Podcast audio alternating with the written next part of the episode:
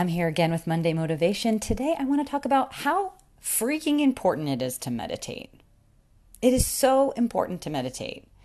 And I know that you've heard this a lot, and I'm not here to tell you new things on Monday Motivations. I'm here to tell you the things that you already know. What I do want to share, though, is that you don't have to sit in a beanbag chair and stare at the wall to meditate. There's so many other ways to meditate, and I was just reminded of this last night. So my husband and I, we got these like little devices that are like tracking every fucking thing our body does. and and at first I was super resistant to it because I didn't really like the idea of having like a piece of technology. And I know I'm so I'm so like ancient. I know everyone has a Fitbit, whatever, but I just didn't like it. But now I have to say it has completely changed my life and my perspective of the actions that I take every day and how it affects my well-being. I'm a person that's definitely suffered from anxiety in varying degrees through my life. There's moments where it's been really, really bad and unbearable. Um, but for the past probably eight or nine years, I've been able to keep it really at bay, where it really doesn't affect my life day to day pretty much at all anymore. Um, and I attribute a lot of that to meditation, but not just that beanbag meditation.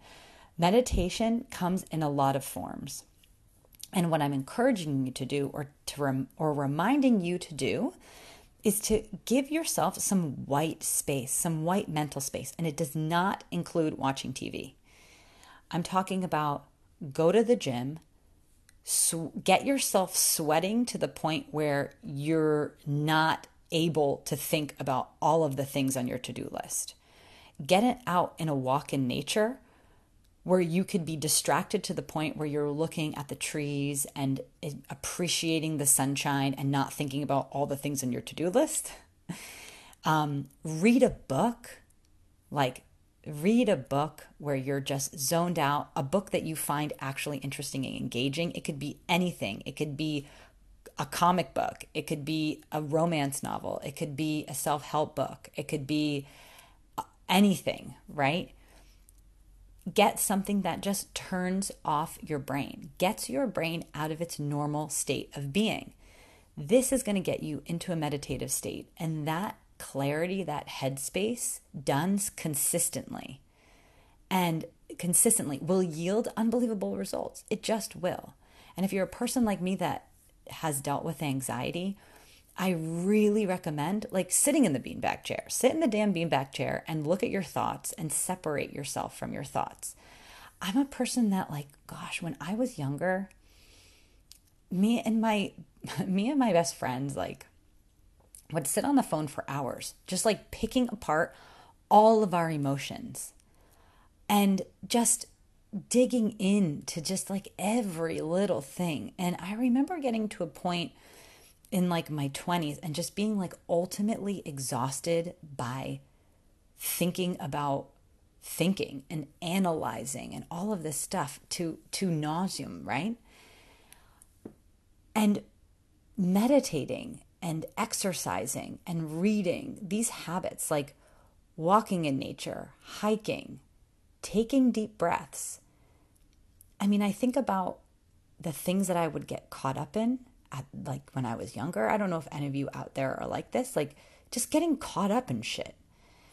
And now to what I am now, it's like black, it's like night and day. It's like night and day. I can see a shitty thought that comes and, and I don't have to engage in it. Like I see, like I will feel, see the shitty thought. I will feel the anxiety building up, but I'm able to let go of it so much quicker or have that perspective because I give myself this headspace. It is the most important thing that I do. It's the most important thing for you to do. Um, and I know that you know this. So schedule that time. And, and it's not easy.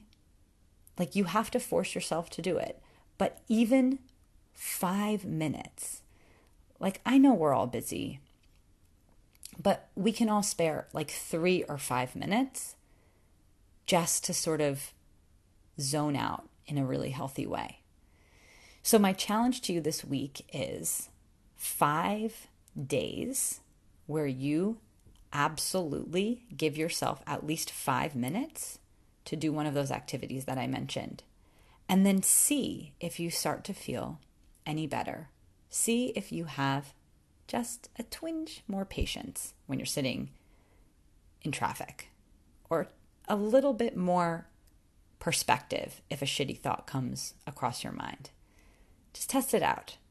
I know that you know how important all of this is, but I'm challenging you to make it a habit and implement it in a consistent way for just a couple days, and then pay attention to the results, because they absolutely will come. They absolutely will come.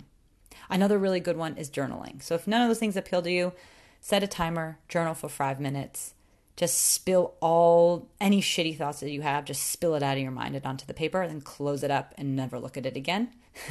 Just get it out of your body. Journaling is also really great. So what are you going to do? What is your activity? And when are you going to plug it into your schedule? And I also invite you, and here's the last thing I'll leave you with, is that moment, that decisive moment. And I, I just had it. I'm going to describe it to you, and I maybe you resonate with this. I I try to meditate and do my journaling before my workday starts. Every day, it's a there's a decision. The decision of, I don't have the time. I just need to get going into the email. I just need to get going on my task. I just need to, I don't want to lose time. There's that moment. That's the one voice. And the other voice is saying, it's going to change the pace of your day and how effective you are to take five minutes now and do these actions. That's that choice moment. And I'm not going to tell you that every day I choose right. But today I chose right. And I can tell you that by shutting that, like I opened the computer and I shut it right back down, and I sat down to do my meditation. And what transpired out of that was like being able to get in a much more creative space. And also I was given all of this energy, this flood of energy came in. Whereas if I would have just raced into the inbox, that is something that is draining, right? It's draining. So do you want to start your day, or do you want to have that added energy and creativity in your day? Or do you want to just, you know, start your day feeling drained and being kind of sucked by everyone else's needs? That's a choice. So I'm inviting you to make the right choice. Five days is the challenge.